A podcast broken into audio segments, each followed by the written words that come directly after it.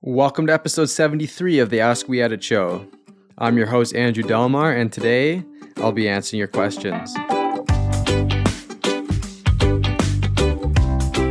Today's question is Can meditation help my podcasting? There's a reason why meditation is an age old practice that's still around today. In fact, you can argue that it's gaining steam in the Western world with major medical publications citing its benefits.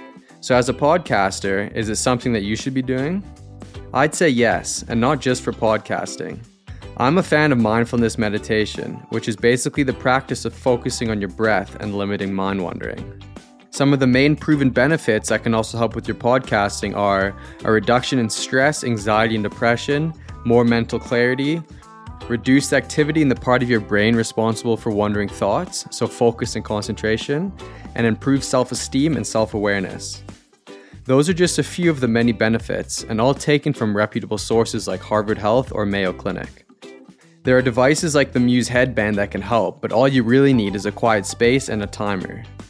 I'd recommend starting with just 5 minutes every night before bed for 2 weeks before gradually increasing the time.